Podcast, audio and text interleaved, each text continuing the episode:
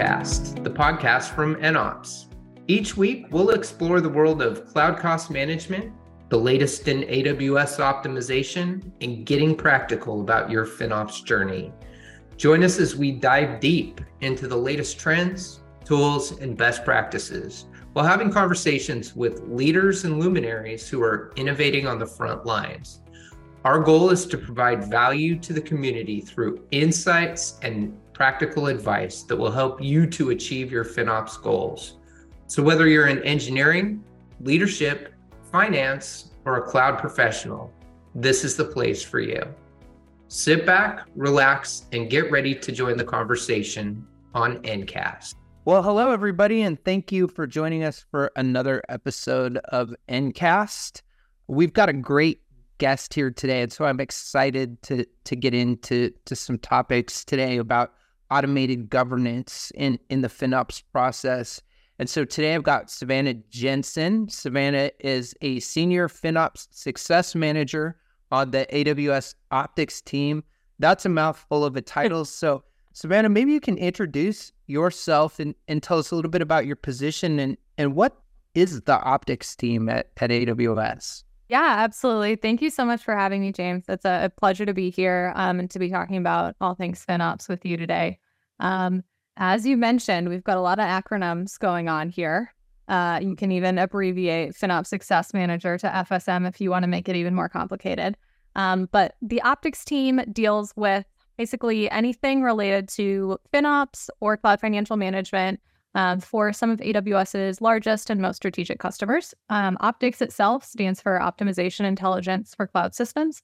Um, and as a FinOps Success Manager, the soundbite I usually use is if it has a dollar sign on it and you're having trouble with it, send it my way. I might not be able to be the person who fixes it end to end, but I can definitely get you pointed in the right direction.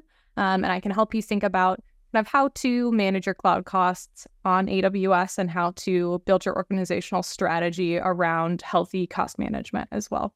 So basically, we deal with money, is the short, short version. Hey, money and optimization, two of my favorite, uh, two of my favorite topics. So, so we're gonna have a great conversation here today. Um, automated governance. So I like the ring of, of automating any sort of, of process.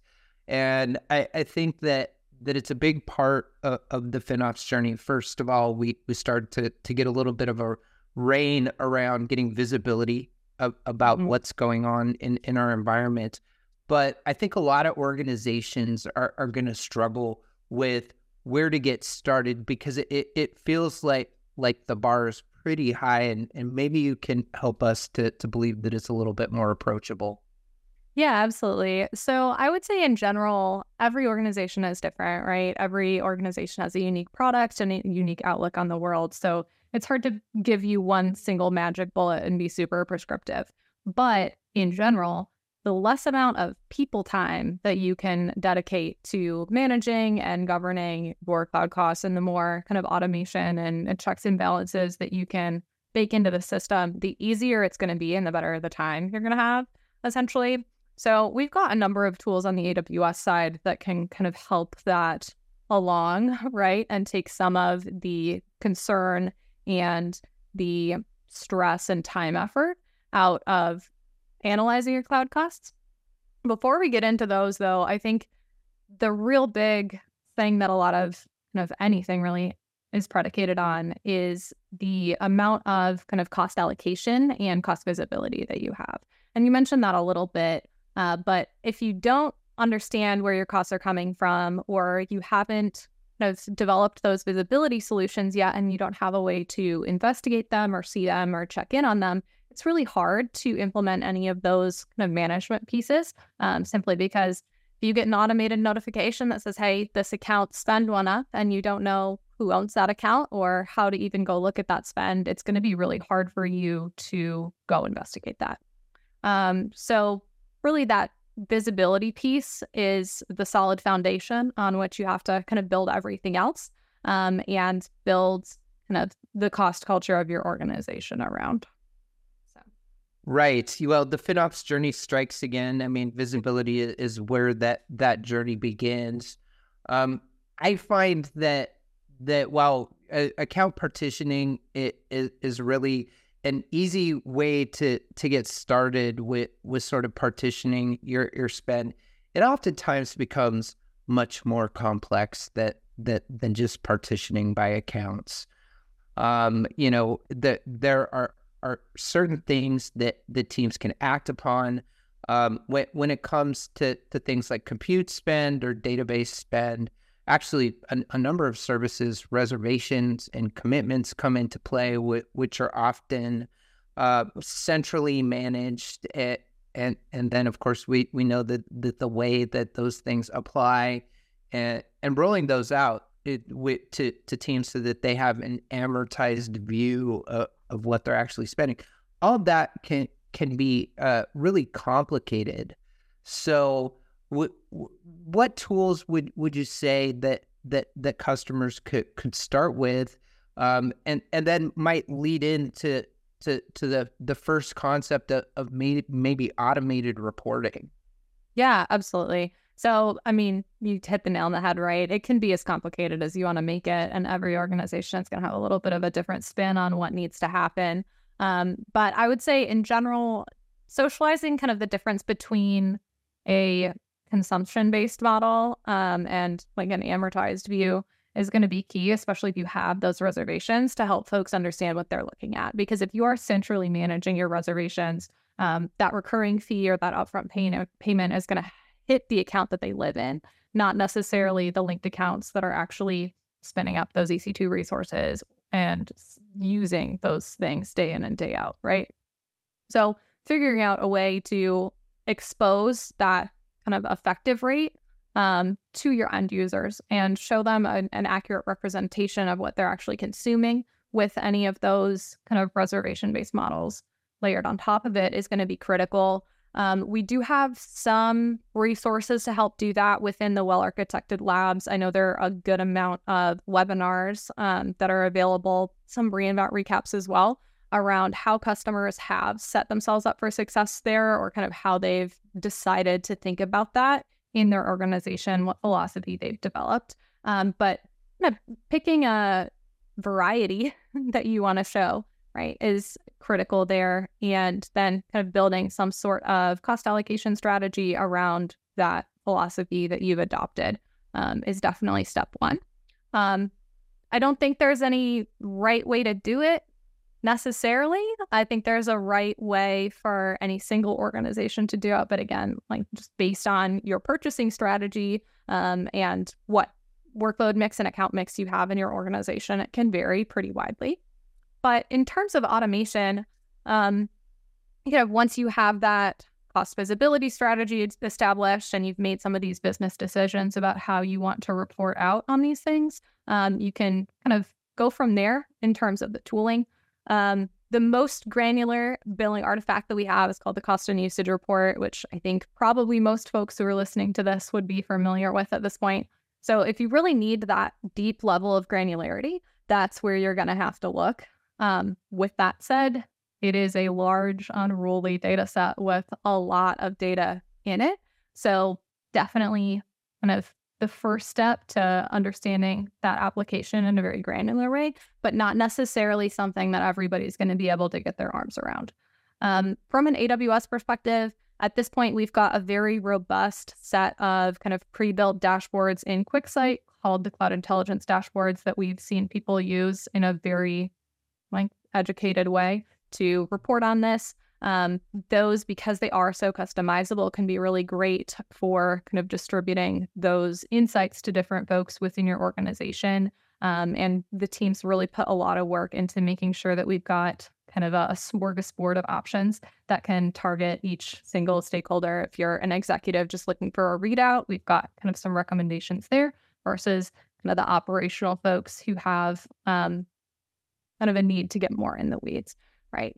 So that's one way to do it. There are a lot of things that you can stack on top of those cloud intelligence dashboards in QuickSight to make sure that you are only viewing like a certain subset of data or making it super custom to whoever's consuming it.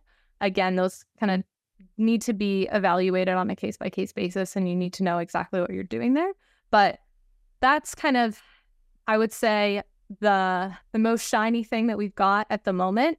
Um, in terms of maybe the like 200 level rather than 300 level, if you're looking for something more out of the box, Cost Explorer is a great resource. We've got a lot of really exciting updates to Cost Explorer that launched in reInvent um, 2023 that people are starting to get excited about and use more. So longer look back period in the cost data. We've got up to 38 months now instead of just 13, which is awesome if you want to compare year over year. Um, we've got resource level data. Both of those are free features that you can enable uh, through the preferences section, which is great. Um, and then I think kind of most most relevant to the automated piece, uh, we do have two pieces of functionality called anomaly detection and budgets which folks can use to alert on kind of different spend spikes or if your spend crosses a different threshold. Sorry, I know that was a ton of information. it, no, it was a ton of information, and and I was just keeping mental notes because you hit on on so many great points. You know, over here at NOPS, what our, our first step is always to to understand what our customers' FinOps goals are, right? That that that's where the journey begins. Is, is, what are you really trying to do? And then we we like to to get into the more automated optimization feature side of things, but you, you have to to attack not just based on impact, but but organizational priority and and when you have teams that that that are actually able to to focus and and and, and are a priority to to help to achieve those goals you mentioned that there's not a one size fits all solution. And, you know, I, I have such a variety of customers that, that I speak with. I, I know one that, that does centralized FinOps where, and, and this is a, a, a rather large cloud spend in, in the grand scheme of things, um, pr- pr- pretty, pretty sophisticated operation. Uh, and, and in their organization, they don't want engineers to to to think about those commitments. In fact, mm-hmm. they, they don't want engineers to to know about the commitments at all because they have such a robust set of automation that that that they have around that and their planning activities are, are so robust that that they only want the the the end user to to be thinking about on demand rate that they, they do have spot in, in the mix and, and they, they even have, have a lane lane for spot. But at the end of the day, they want to to abstract that complexity. You know, in, in a lot of organizations, they don't have that that level of sophistication. And so it's very critical that that every team understands what what their their true unit cost is. Um, it makes me think, you know, hey, there, there's tools that can be adopted, and and again, NOPS we we we do offer cost analysis and, and allocation features for free, and I I understand that the the size and the engineering effort that that goes into that. Um, you got into the QuickSight dashboard stuff. I've had a chance to to take a look at that, and there there are some some very very powerful tools. Um, what persona do, do you think is like the, does that hit the best? I, I have my ideas, but but I, I I can can think of specific sort of users in, in the organization who are gonna love the the the QuickSight functionality. Where do you think it hits? Yeah, so it really depends on, I guess, which dashboards folks are deploying out of the gate. But I right. think it hits kind of that sweet spot between people who are just getting their feet wet with kind of the more cloud side of finance um, and have a little bit of familiarity and want to play around in the console. Um, and people who are maybe coming from the other direction and have a lot of experience in AWS, but aren't necessarily super used to the idea of thinking about like what unit cost means, right? Um, Deploying them is easier than ever, I will say, now with the new data exports integration, which was also a reInvent launch. Um, it's a lot closer to one click. You can do it in a linked account, it's straight through the billing and cost management console. Um, but when it really comes to that customization element, uh, that's where I see people get really excited. And I would say FinOps right. practitioners, obviously, like if you've been in the space for a long time, I I know a lot of my managers have this story. I have this story. I've heard like a very similar story from a lot of people, but back in like 2018, 2019, a lot of people printed out like a copy of the CUR, like an Excel document, printed it just to look at the columns and see what was there and try to get an understanding of like what that data looked like uh, without having to scroll through like Excel back and forth for right. hours and try to figure it out.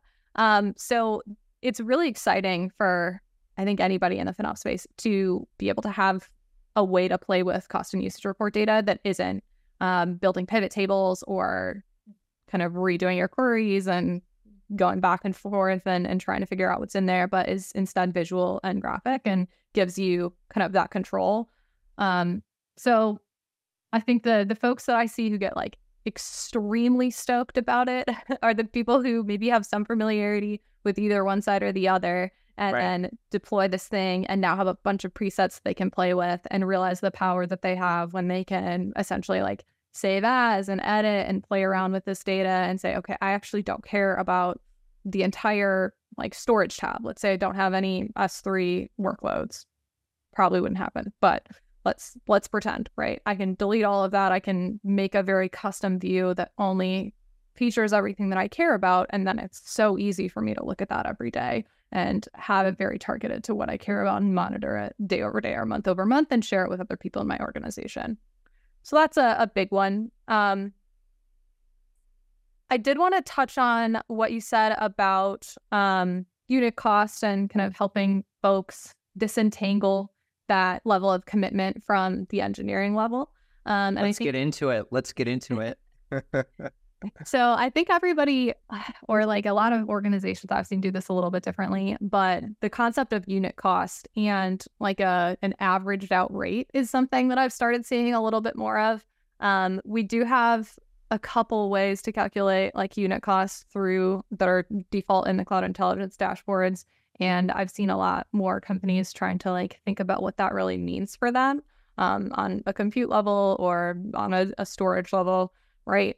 but some sort of averaging across the organization, especially if you have like not close to 100% coverage and you're not going to get close to 100% coverage and you're just trying out savings plan for the first time and it's kind of floating around um, making sure that that's consistent and like a good experience for folks month month over month and they can look at their usage in a way that's a little bit more tied to consumption or running hours rather than your cost fluctuating because you spun up a more expensive instance that's now getting covered is really critical.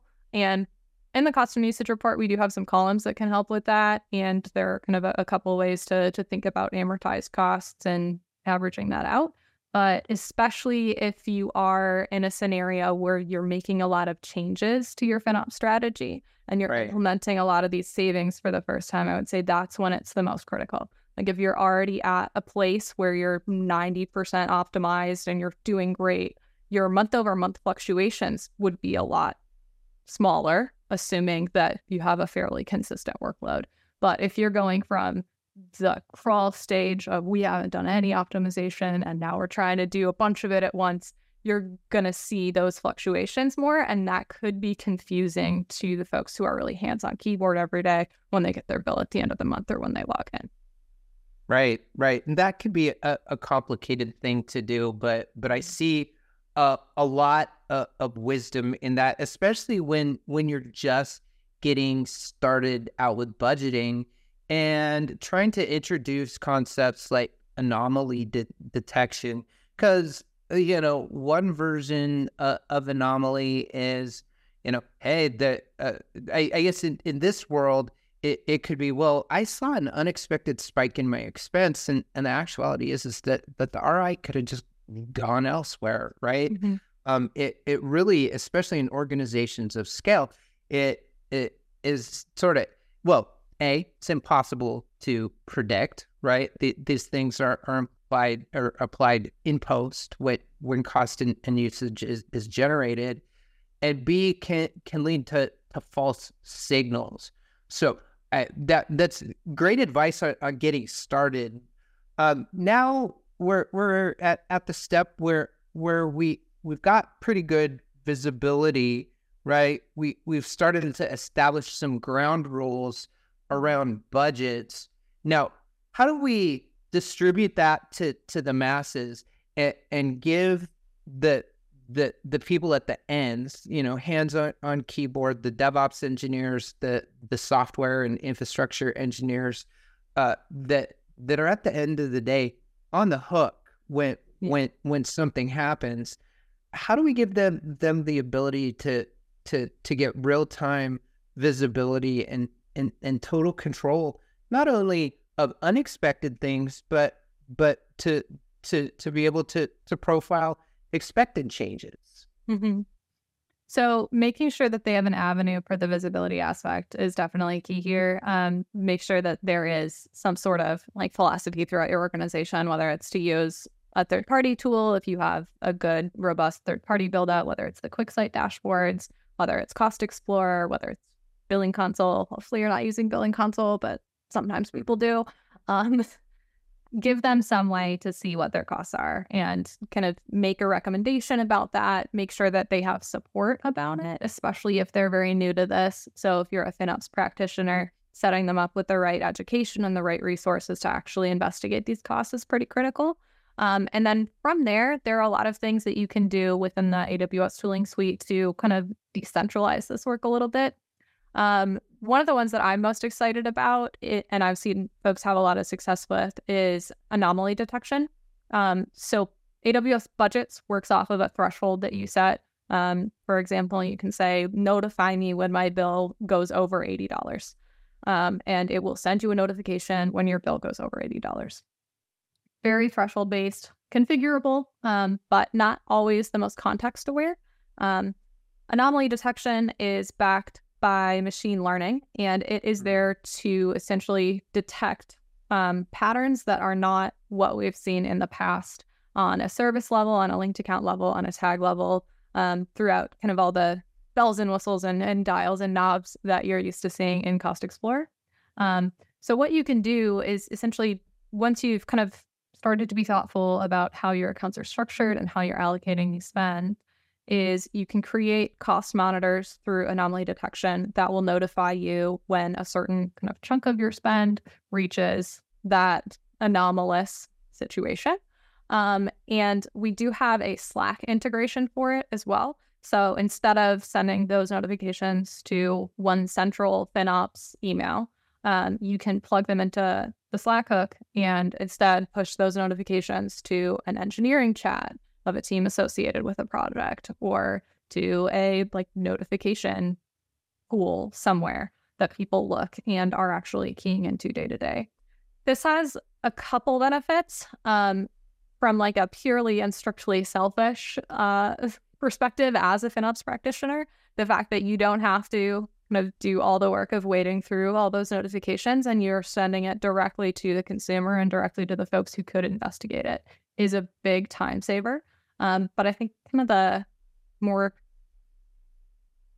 interesting benefit, rather, is it helps that cost awareness throughout the organization and it allows you to kind of let the system alert on this rather than you as a FinOps practitioner being the cops or being someone who's always pinging an engineering team saying, Hey, have you taken a look at this? Hey, can you take a look at this? Hey, what's going on here? Um, so it kind of helps folks think about that cost day in and day out um, and be proactive about investigating their own spend rather than you having to be the trigger for folks, which is helpful, um, especially if you are trying to build that relationship and keep it very sweet and very positive.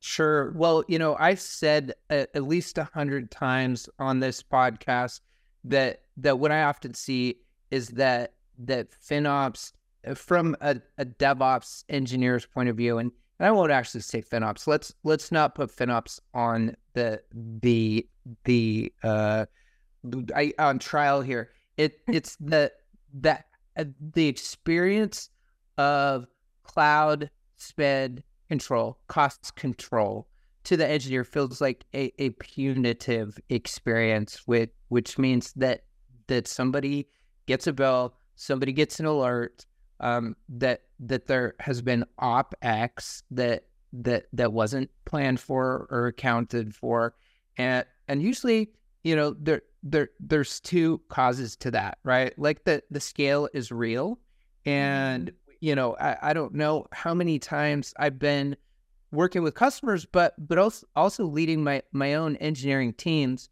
where that that the component or the the perspective that that was not analyzed as, as part of the the the capacity planning and load testing was the the cost impact and it could be on so some tricky dimensions like like yeah. network costs are are always a, a thing that that get get you or that they're an unintense unanticipated consequence of something that you're going to do or maybe somebody misconfigured something or or you have a tool that that isn't handling auto scaling correctly or you you you've you've inadvertently you know oversized a, a, a huge pr- production cluster and and when it scaled up that there was a, a huge expense.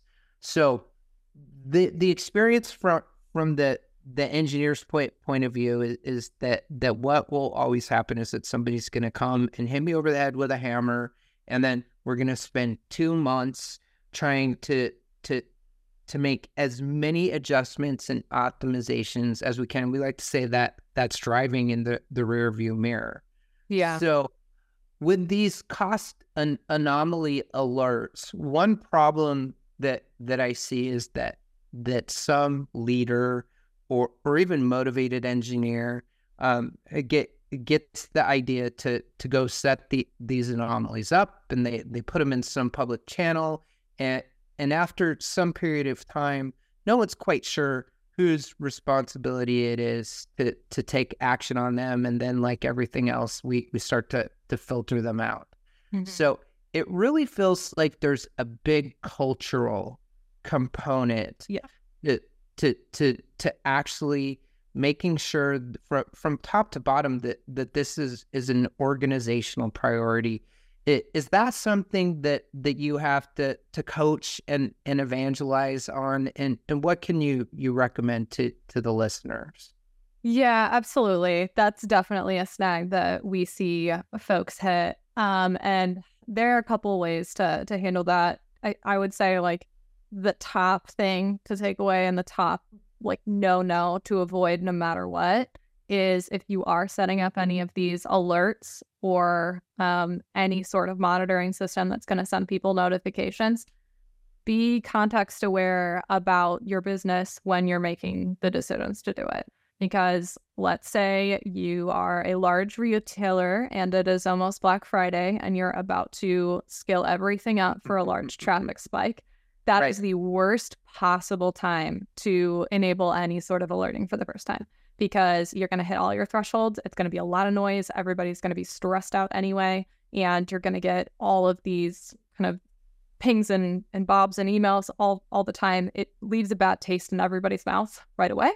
Mm-hmm. Um, similarly, like if you're migrating onto the cloud for the first time, maybe scale it back a little bit in terms of the alerting. Keep that to just yourself as a FinOps practitioner or to a, a distro, an email inbox that's not directly paying people. Because if you're not exactly sure what that kind of steps to getting onto the cloud is going to look like, it's really hard to configure good alerts.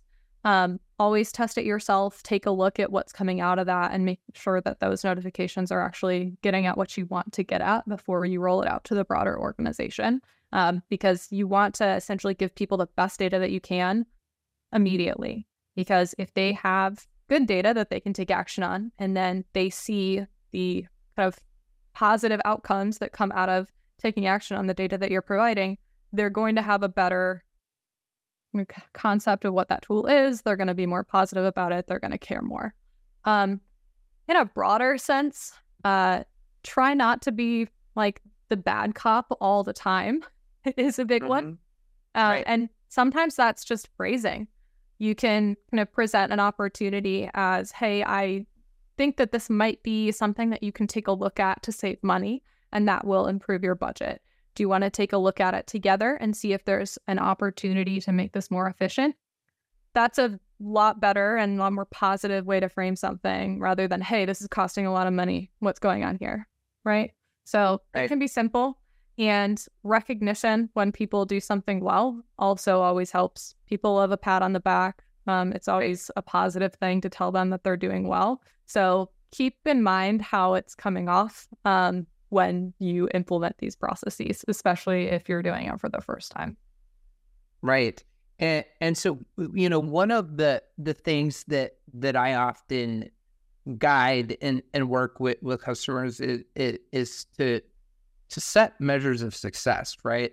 Mm-hmm. And and you know you can pick a lot of KPIs, but but KPIs ha- have to be meaningful. So I I always say you know save money it is not uh, the the the reason why we're doing this, right? You know, even even the the the FinOps foundational text um, tell, tells us that that that we're doing this to to get value out of the cloud for for our organization, and so um, I I can think of of a couple of examples. You know, gamification and and and also setting meaningful targets eh, and and allowing teams to to to to sort of self determine what, what do I think that that that I can achieve during during this quarter, and and what is going to be the the measure of my success. Set them up, give them the opportunity, so so that that when we we checkpoint, we could say how are we tracking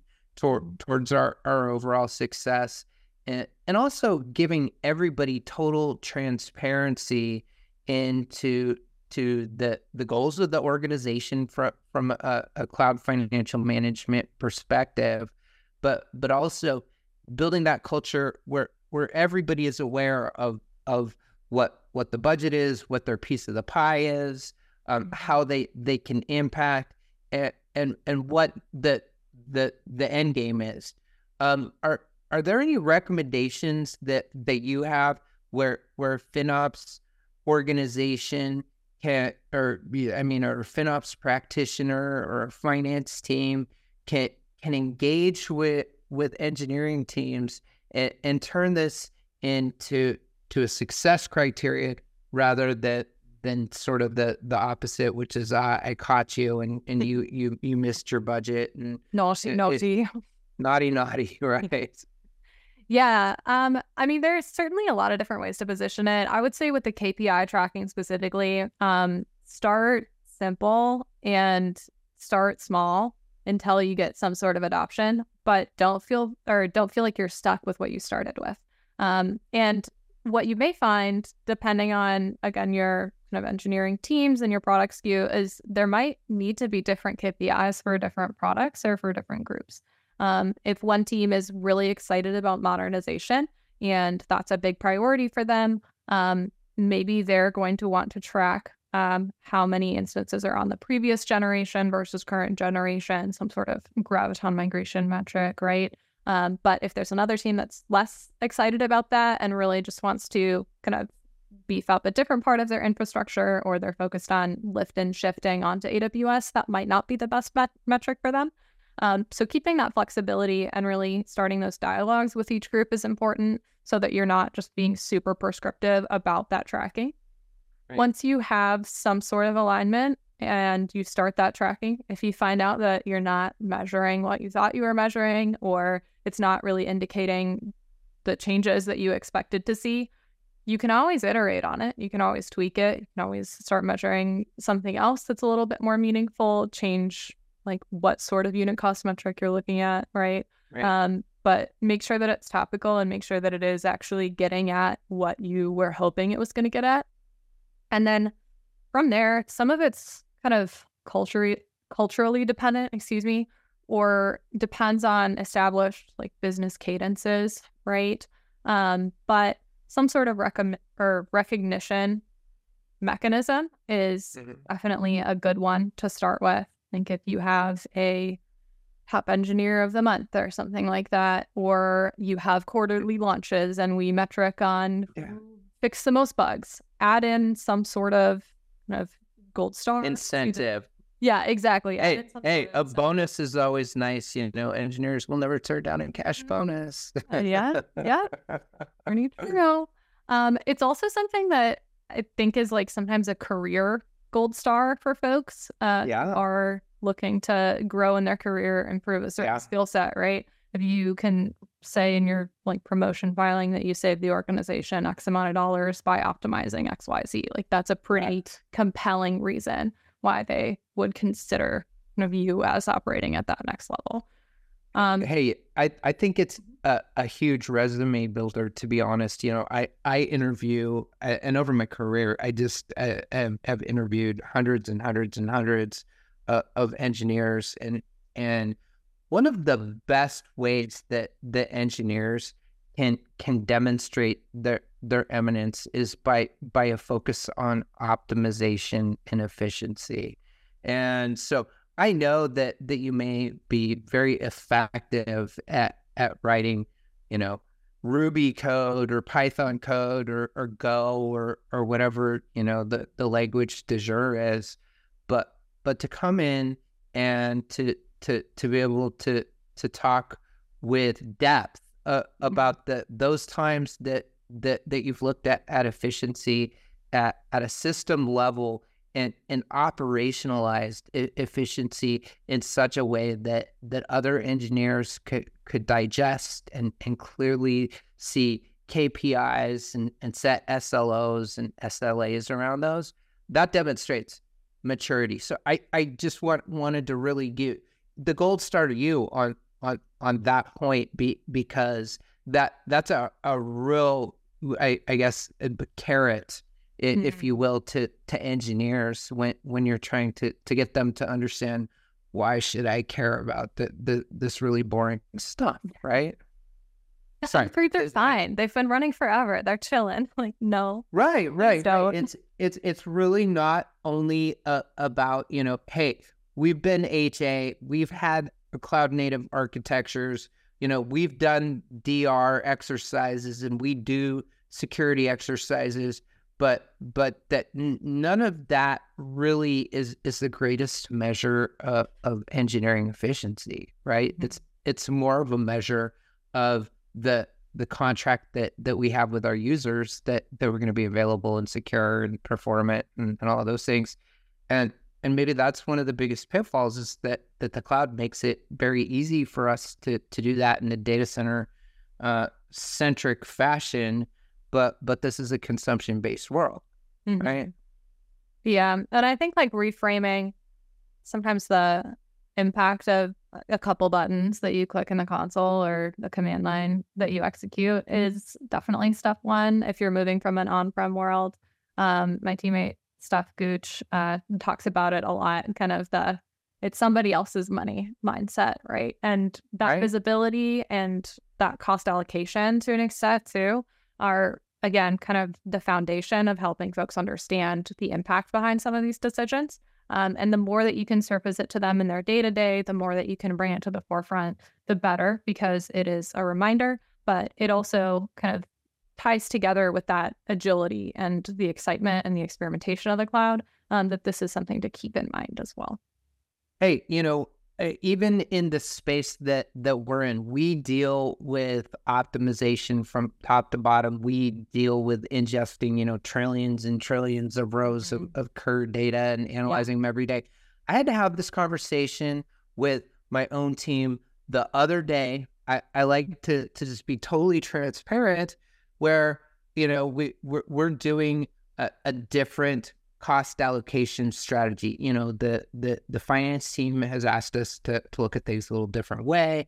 That's a really healthy exercise for for us to to go through as an organization. Mm-hmm. And so my naivety, thinking, hey, th- these people are are experts. I, I asked my my own team to to go out and and everybody, you know, make sure that it, that everything is tagged or, or allocated and you know we have some really cool tools in, in ops that that makes like untaggable or untagged Yeah. the things that are not there yet uh, able to be you know uh, ruleized if, if you will and and and allocated to to different showback values. So uh, I, I said all right you know everybody's gonna swarm. You you take this piece of the pie you take that piece of the pie. I went back and i looked and i was like team this is 25% allocated. And so everyone sort of had the mindset that uh, hey, I allocated my piece, and and you know my colleague allocated their piece, and and I, you know, and and then it occurred to me, it you know the mindset is not about what should be allocated. The mindset is is about what's not allocated, right? The, the, this exercise is not done. Uh, I can guarantee you, and and I've got a lot of showbacks. Uh, my my CFO has a lot of showbacks, and in every one that that I do, that that the game is not done and, until every penny falls in into some bucket. But but it just really struck me that that without a lot of context and just as kind of like a, a you know just just a quick exercise, just given those set of instructions, allocate your things. Mhm. That that that there was such a huge amount that and and it, it was all explainable. There Mhm. there was no there, was nothing surprising. Um, so so a, a huge amount of it i- is just mindset. It's those gosh dang shared services again, isn't it? It's the shared services. It's the the RIs. It's Yep. the hey, the marketing team owns that thing. This isn't product, you know. Mhm. But like it, it's it's everything that's not on my side of the fence, and and I you know it, in my mind, well then that should be the the easiest stuff to to put into another bucket, right? Yeah. Like like bucketize what's not yours, and and then let's look what's left, right? Maybe Yeah. that's a a really fun place to to start. Absolutely. Uh, um, Besides, can I ask oh, you a question about that? Please, Besides yeah. the kind of low amount, maybe, of the first pass of allocation that you took, what was your biggest surprise coming out of that exercise? Um, my my biggest surprise is that that that the team really. I mean, n- number one, it, it it was that that the team thought that they were done, yeah. And that you know, and then the the CFO and I, you know, we get together and and we do have, you know, we we have cadences where where we get together and and talk about, uh, you know, uh, FinOps as an organization, and that is one of one of our KPIs, and we have really cool budget adherence reports and things like that. So so I really thought that that that experience would have informed, and Mhm. it just to to me. I, I think my, my biggest surprise is that maybe just in myself that, that it didn't occur to me that that I didn't frame the the exercise in, in such a way that that they they want you know it, it it was me. It was me. It was not them. I said oh go tag your stuff. And- Mhm. and, and what I should have said it is like you know like start with what's not yours and then tag all the rest right? Like Yeah. like get it like like that's that's the the the exercise that that's at hand. So so I, I think that helps me also to to work with with other people and and help them to to understand like gosh that was an embarrassing meeting with my cfo because the, you know the the the platform lead said we're done. We we get out of a meeting and it was like well you know not not even this organization with with all the understanding and features that they they have quite got the exercise right. Yeah, I mean, at the end of the day, these are hard problems, right? It's yeah like that's why we're having these discussions. That's why I would say like the FinOps ecosystem has really taken off in the last couple of years because especially at scale, like this stuff doesn't have an easy solution always, and it certainly doesn't have a universal solution. So it does require like a, a good amount of analysis and it needs to be nuanced based on your organization, the people that you have, and how everybody works too. So it's hard um, but it's interesting and it is not a, an unconquerable mountain for anyone. It is not. It is not. And and I think that that's what what we're here to to evangelize both you and I. So I think that's a, a good opportunity for for you maybe to to take us out. If there is, you know, if I am an engineering leader or just getting started in, in my my FinOps practice, and I'm not seeing, you know, my my number one problem is traction, right? Mhm. You know, where where do you recommend that that that people look to? What resource? Where where to to get started? Yeah, so I would say make sure that you have the data to back you up um, initially when you're having these conversations. Um, and that goes back to the cost allocation, it goes back to the, the visibility. And sometimes, if you're having these conversations about who's spending what, the data to back you up in that case is here's all of our spend. We don't know who's using what. You try to figure out why it spiked, engineering manager. You mm-hmm. can't, well, we can't either. This is why this makes everything so important to do. So let's kind of come together and figure out a way for you to get better cost visibility, better cost allocation, better tagging governance, et cetera. Right.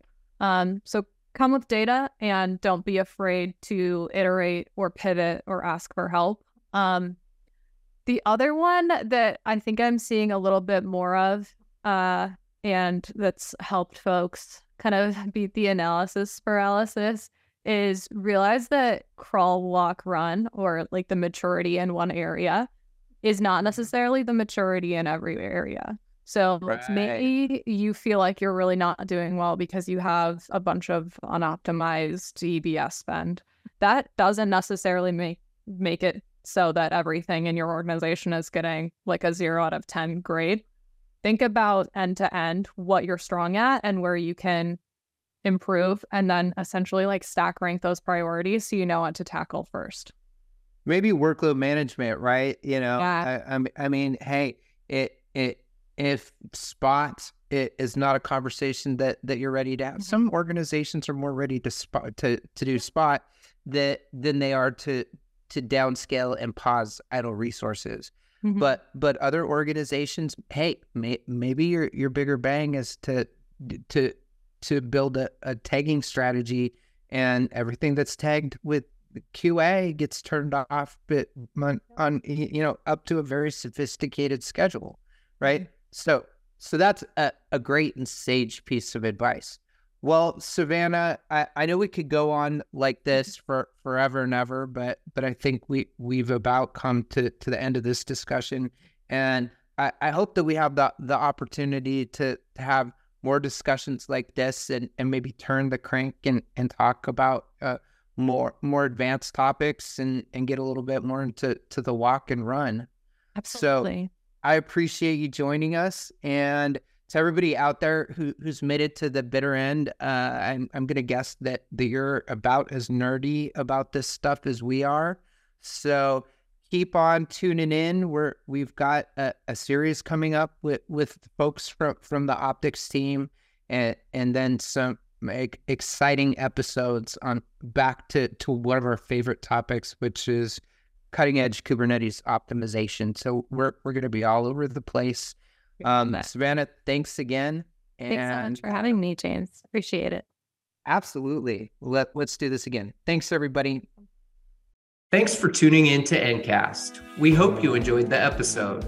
As you can tell, we love to geek out on all things cloud optimization. If you have any questions or feedback, we'd love to hear from you. You can find us on LinkedIn, Twitter, or Instagram, or just shoot us an email at ncast at nops.io. If you'd like to learn more about the continuing innovation over at nOps or about our free FinOps platform where you never pay anything unless you save money, check us out over at www.nops.io. Until next time.